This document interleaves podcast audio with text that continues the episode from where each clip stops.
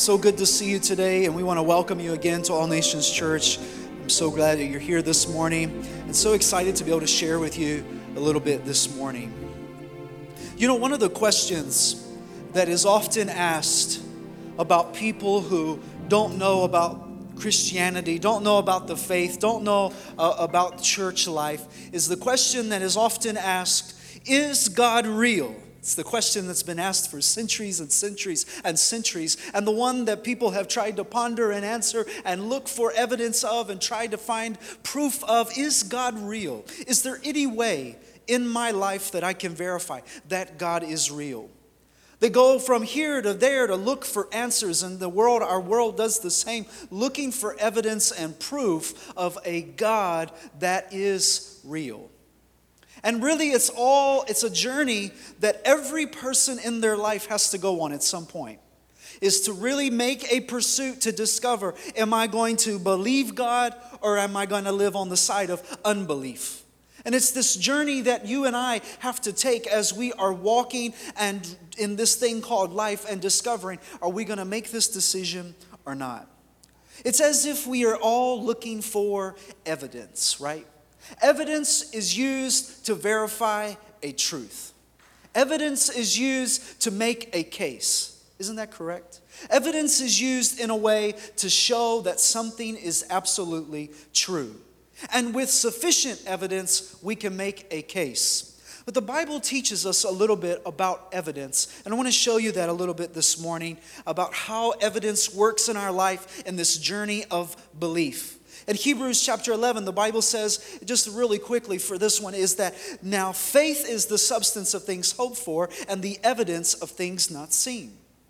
And there's a story in the Bible we're going to read this morning that tells us a little bit about this journey of evidence not seen. And that's what I want to talk to you about this morning is evidence not seen. What do you do when you're living a life and you want to believe God and you want to follow him but you're having a hard time? You're, you're having a hard time coming up with sufficient evidence. So what happens is, is you're not living on the side of faith. You're not living on the side of unbelief. You're kind of stuck in the middle of what's called doubt. And doubt is what kind of keeps us on this seesaw of tottering back and forth and wondering, what do I do? How do I make this decision? It's evidence not seen. And that's the hard thing about our faith sometimes is that we live in a life where God has called us to live by faith and not by sight. To call us to live an evidence that is not seen, to trust in what God is doing, even though my eye cannot behold it, to take Him at His word that God has said it, He has proved it. And it's histories and hundreds and hundreds of years of evidence that have concluded to this even today. But I want to show you what one man's journey brought him to as he was living on this seesaw called doubt. And he is famously known as Doubting Thomas. In John chapter 20 and 24, the Bible tells us about Thomas. And even though he's called Doubting Thomas, it's really a misnomer. We shouldn't call him Doubting Thomas because the truth is, it's all of us. Thomas's life is what all of us go through at times in our life, in seasons in our life where we ask questions. Questions are the nature of curiosity. The nature of curiosity helps us to discover God, and it is a good thing. It's a good thing when we ask questions, when we dig, when we seek, because that's the process of getting to know the Lord. You're trying to discover, you're trying to understand and know for yourself to be able to stand firmly and say, I know that my God is real. I know that He's alive. And Jesus went through this with Thomas. And we're going to read this in John 20 and 24. The Bible says that Thomas, the one who was called the twin, one of the 12, was not with them when Jesus came. Note here the first problem in the story of Thomas is that he was not with them. Jesus had just resurrected from the dead. He was alive and well. He had visited the disciples. He had shown himself to Mary. And now here is Thomas. He was not in the room when Jesus showed up. Now, what's amazing to me is God is sovereign and Jesus is almighty. And Jesus full well knew that Thomas was not in that room when he went to see the disciples. But yet there was something special for Thomas in mind. What you're going to see in Thomas's story today is how patient and how gracious Jesus is, even in the middle of all of our doubt. And that's exactly what Thomas was about to experience. That Thomas, he was not with them when Jesus came. So the other disciples told them, We have seen the Lord, as if to rub it in a little bit. I've seen Jesus with my own eyes. Thomas, where were you at? You were getting something to drink. You weren't here, present in the room. You took a break, whatever. Where were you at? I have seen him with my own eyes. And this is what is even more amazing about this story is Thomas has lived among these disciples for a few years now. And even before this, he was probably friends with some of them.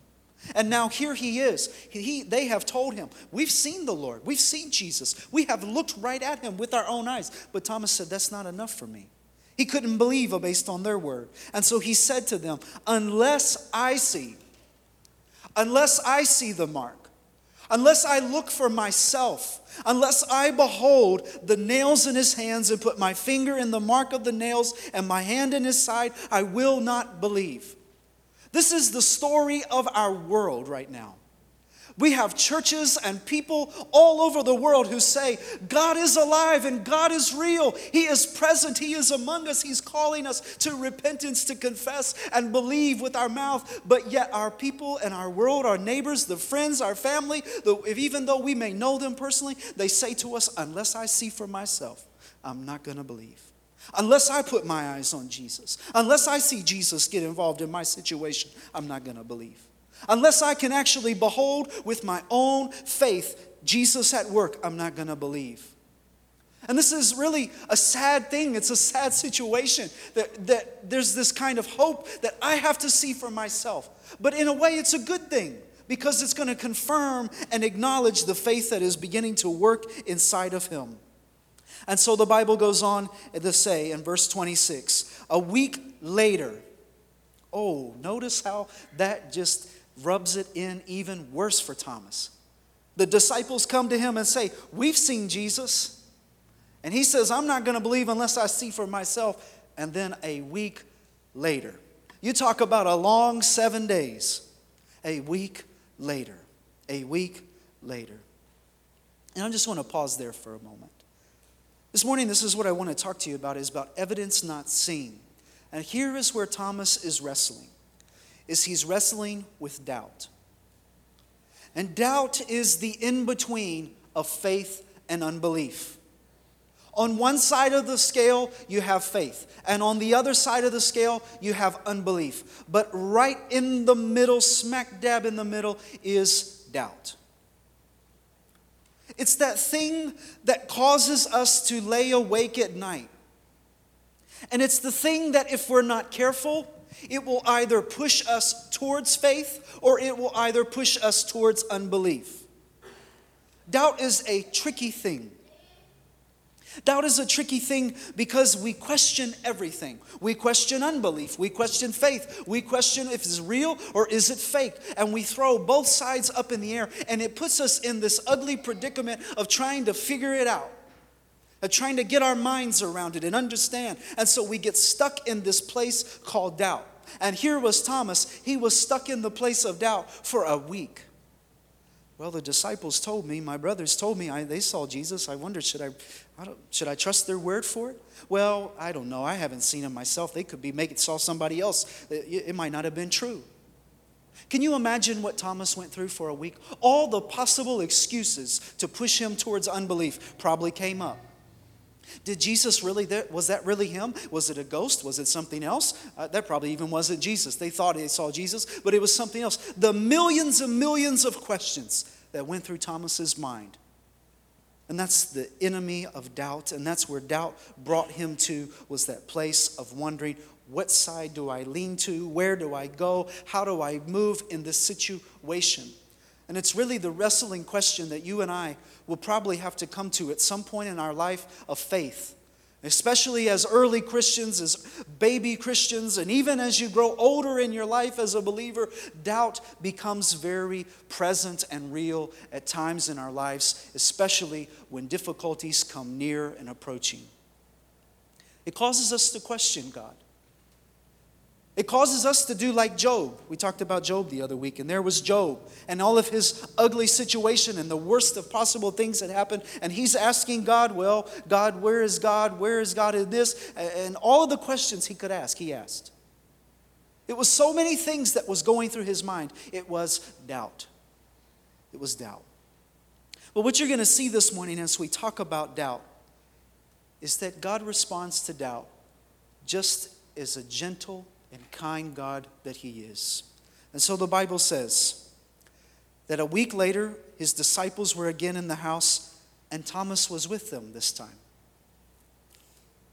And although the doors were shut, Jesus came and stood among them and said, Peace be with you. Notice how the gospel is important or is detailed enough to include that the doors were shut. This isn't, an, this isn't a mistake. It's not a little detail that should be overlooked. But what this shows us here is that the doors were shut. As if to solidify Thomas's doubt or, or to solidify uh, Thomas's faith in a way.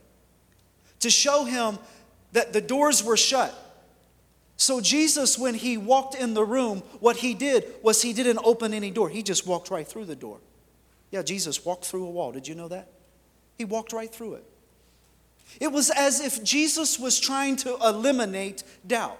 If there was any question about who was in the room, is this really Jesus? Thomas could say, Hey, this guy came through a wall. There's no question. I saw him. He walked through, the doors were closed, and now he's standing here among me. And what he said next is amazing. He said, Peace be with you. Notice how when Jesus arrived in the room, peace arrived.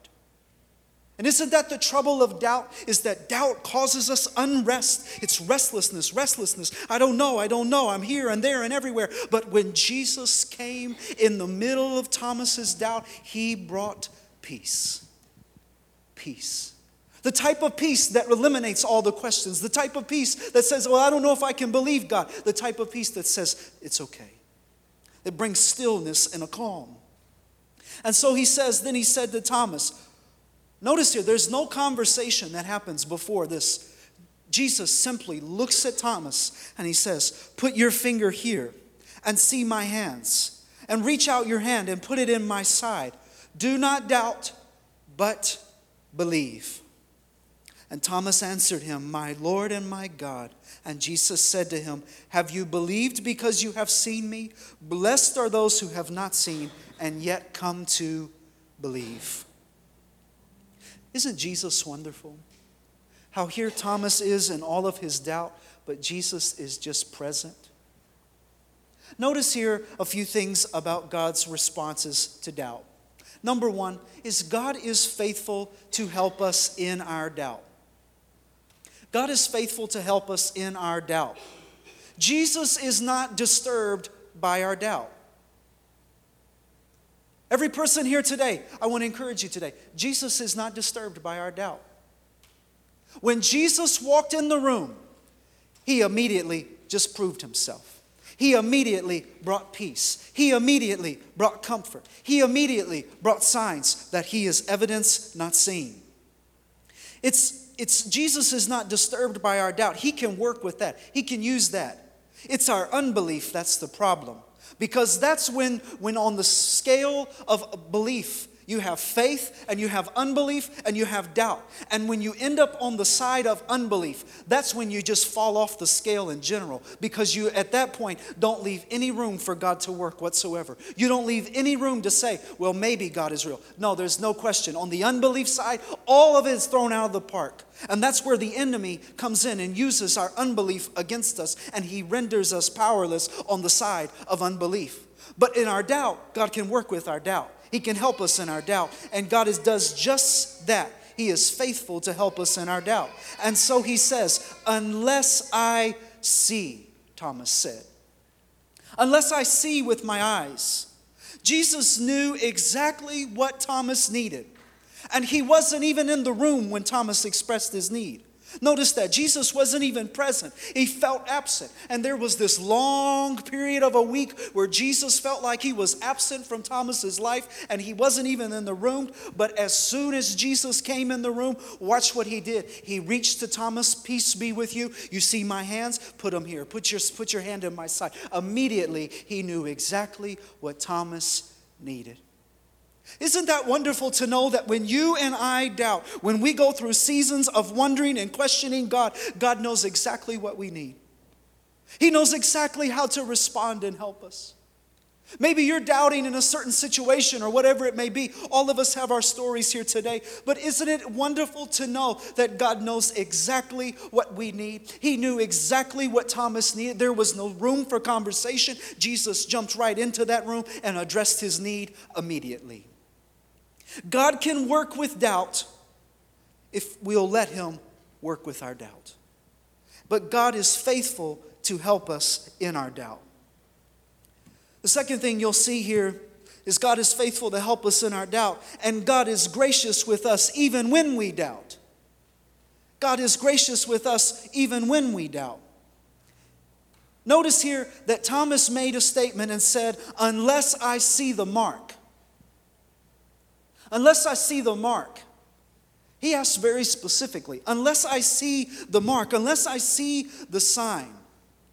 And God is gracious with us even when we doubt and we're wondering and asking for signs. He is still faithful to even give us all the signs that we ask for.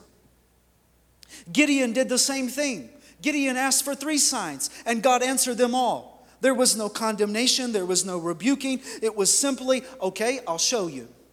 Okay, I'll work on your behalf. Okay, you don't, you, you're, you're doubting me? Let me show you. You see, doubt is the invitation of God's power. Doubt is the room where you and I, when we doubt, when we get to the place and we've fallen away from faith and we're at the point of doubt, where we give God space to work and say, God, show me, work in my life, demonstrate to me, demonstrate your power and your goodness, although He doesn't have to. Because God is wonderful and great and mighty in all of who He is, God doesn't have to prove Himself, but it just shows you the character and nature of Jesus that He loves us so much so that He will even prove Himself in our doubt.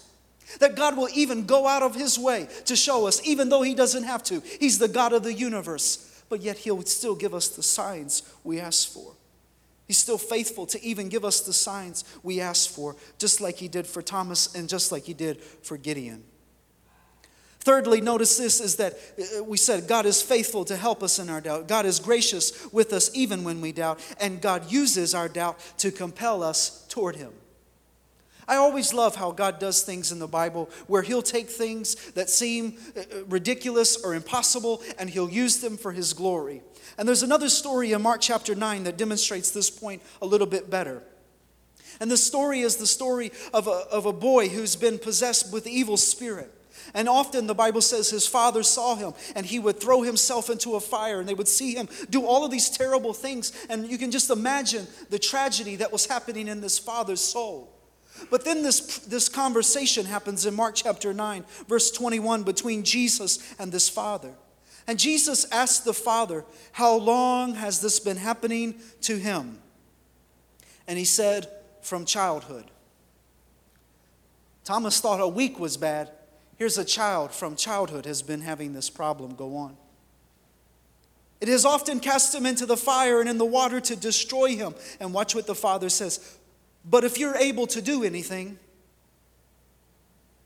if you're able to do anything, God, isn't that how we pray sometimes? God, if, if you can, just help me, please. God, if you're able, if you have the, the strength and the capability, please, God, help me. God, if you're able. If you're able to do anything, have pity on us and help us. But Jesus said to him, He threw his words back at him. If you are able, as if to make an exclamation. If you are able, Jesus says, there's an exclamation point. If you are able, no, he says, all things can be done for the one who believes. The question of the matter in this of doubt was not God's ability, it was man's faith. The question of the matter of this one wasn't was could God do it? If you're able, it was will you believe? Will you simply trust? Will you simply call upon me? Will you simply know that I can take care of your need and help you in the middle of the situation you're going through? And so the Bible says that the father, the child cried out a prayer that is it's a paradox, but really it's a prayer that relates to so many of us. He says, I believe, help my unbelief. Now, how can you believe and have unbelief at the same time? But this father, he was so confused in where he was at in his doubt and understanding. He says, If you believe, uh, if I believe, but help my unbelief. And then watch what Jesus did. Jesus is smart, and he's always strategic. And whenever you read the Bible, notice the moment Jesus does a miracle. Take, take note of the context. Jesus always has a purpose, and the timing is always perfect. And the Bible says that when Jesus saw that a crowd came running together, oh, I love how Jesus waited for a crowd, as if he really had a point to prove. He waited for this right moment because surely this father and this child's story had been made known all over the town. Surely everybody know that child, he's got problems. Surely everybody known that, no, don't get near him. He, there's something seriously wrong with him. But here's Jesus in his gentle, loving nature who can see probably the public humiliation in this father and child's life and he waits for the crowd to arrive. And here is the father who has doubted and wondered, Well, I don't know if you're able, God. If you're able. But when Jesus saw that the crowd came running, the Bible says that he rebuked the unclean spirit. Isn't that wonderful? How Jesus didn't put the father down, he didn't add to the humiliation. He didn't keep on embarrassing him, and even though that father was deeply troubled in his soul, he waited for the crowd as a way to publicly bless him, to show him, I know what they're all thinking about you. I know what they're all saying about you, but I want to show you. If you believe, all things are possible. All things can be done for the one who believes. And in that moment, he cured his doubt. You see, God uses doubt, and He takes what is just a tricky enemy for us all, and He uses doubt to compel us toward Him. And when you and I get stuck in doubt, we've got to make a decision am I going to go towards faith or am I going to go towards unbelief? When, when you make the decision to go towards faith, the, what happens is it's the type of prayer that says, God, I am doubting, I am afraid, I don't know what to do, I don't know where to go, I don't know how to answer this, I'm stuck in doubt. But show me a sign, give me something, give me a promise in your word. Let the Holy Spirit encourage me, bring strength to me, whatever it may be that God uses. That is what God uses to compel us towards faith. Because when God proves Himself, just like He did for Thomas, when God proves Himself and He shows up on the scene, what happens is, is there becomes like Thomas, there was an immediate exclamation that said, My Lord and my God. Thomas's when he's when his doubt was cured, his immediate thing reaction was, I know that you're my Lord, and I know that you're my God, and I know that you can trust him. So what God does is he uses our doubt to compel us to the place where we'll stand publicly and affirm, my Lord and my God. God takes those moments of tricky doubt so that you and I can say, No, I know all things can be done for the one who believes. All things can be done for the one who believes. I'm going to ask the musicians to come. You know, the most remarkable thing in this story to me is not the fact that Jesus walked through a wall. That's amazing. And that's, that's really cool. You know, if you're going to write about cool things that happened in the Bible, that's one of them. It's, it's not as amazing to me to see here's Jesus and he shows him a hand that's got a hole in it. That would be Uh, really interesting to see in person. But the thing that was amazing to me is how God was just so gentle, how Jesus was just so kind and so loving in his doubt. Jesus came to Thomas with arms of compassion. Because the last thing God wants to do is push us towards unbelief. Because the Bible tells us that without faith it's impossible to please God. For he that comes to God must believe that he is. He's what? The Bible doesn't say. The Bible says you must believe that He is. He is. It's not to categorize God in just one category, but to believe that He is the great I am. He's all that He said He is. He's not just the Word of God. He's not just the bread come down from heaven. He's all that He said He is. So without faith, it's impossible to come to God. And he that comes to God must believe that He is. He's the shepherd, He's the waymaker. He parted seas. He opened doors. He did miracle after miracle. He did wonderful things all over and over and over. And it's not to confine him to one of those things. When you come to God without faith, you believe that He is all of those things. He works in all of those categories, and I can simply trust Him and know that He's more than able. Without faith, it's impossible to please God. For he that comes to God must believe that He is, and watch this, and He is a rewarder of those that diligently seek Him. You're stuck in doubt? You're questioning God? No, the Bible promises us today, and you can use your doubt to hold God to His word and say, God, your word promises me that you're a rewarder of those that diligently seek you. And here I am in my doubt, wondering, how am I going to get through this? I don't know if you're real or not. I'm wondering, I'm stuck. I don't know where to go. No, God, you said you'll reward those who seek you. So I'm seeking. I'm looking for answers. I'm trying to find proof and evidence in my life. And all of that to say that isn't it amazing to see how God loves us so much so that He'll try to prove Himself even in our doubt. This is a whole book full of evidence not seen, a whole book full of God's proof working on our behalf. But yet, God does it anyways. Isn't that wonderful? Would you stand with me today?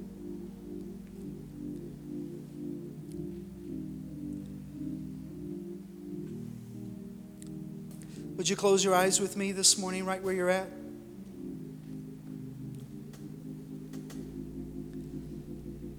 Now, faith is the substance of things hoped for and the evidence of things not seen.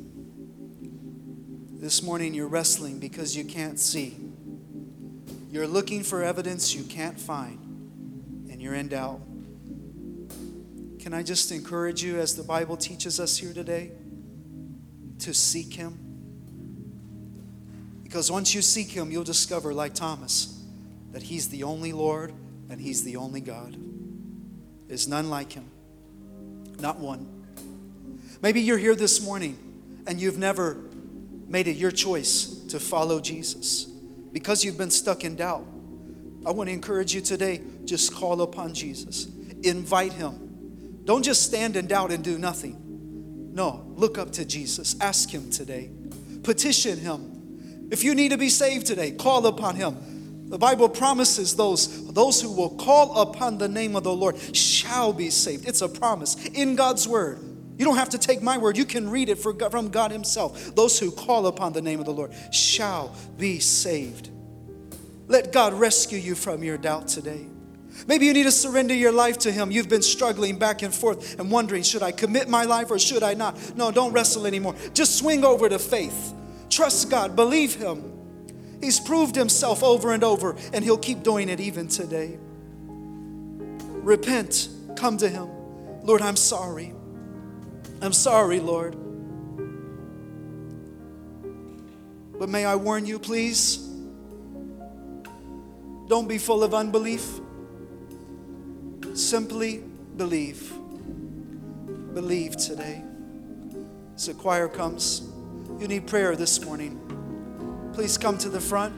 You want to pray where you're at? Pray where you're at. If you'd like someone to pray with you, come front to the front. We'll pray with you. Listen this morning, I want to, I want to say something to you. There's no shame in doubting because every person in this room goes through doubt.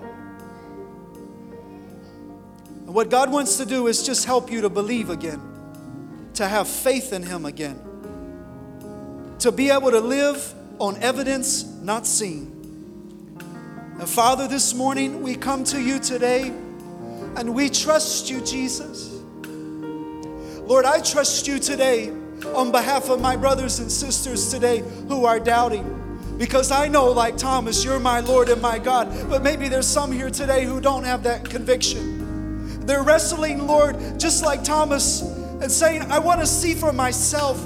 And God, today I pray that you would demonstrate your goodness and your love before every person in this room today, Lord.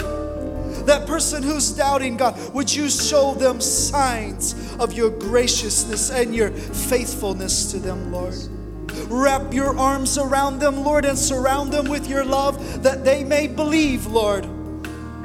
Lord, that they may believe in your heart that God raised Jesus from the dead and confess with their mouth, like Thomas, Jesus is Lord, and you promise that they shall be saved. I pray today, Lord, help us with our doubt this morning. Help us, Lord, surrender to you, Lord. I don't want to doubt any longer, Lord. I want to trust you. I want to follow you. I want to take you at your word, God. I pray today, Lord, that you would fill us with faith this morning. Fill us with the type of faith that says, All things are possible for those who believe. The question is not your ability, God. The question is my faith. So, Lord, today we pray, give us faith, Lord. The type of faith that, like Jesus said, can move mountains to into the sea the type of faith that the apostles had, the type of the faith that the men and women of the Bible had, Lord, to trust you and believe you. I pray, God, fill us with fresh faith today.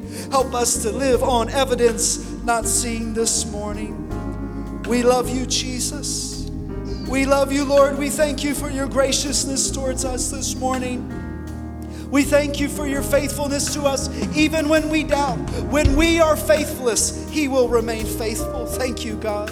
Thank you, Lord Jesus, this morning. We bless you, Lord. We bless you today. We thank you, Jesus. If you need the Lord today, would you just call to Him? You're doubting this morning. Call upon Jesus. Oh, He's true to His word. He's not a man that He should lie. As the choir sings, you need prayer this morning. Come, let us pray with you. You need prayer right where you're at. Pray right where you're at. However, you want to pray, just pray. Call upon the Lord.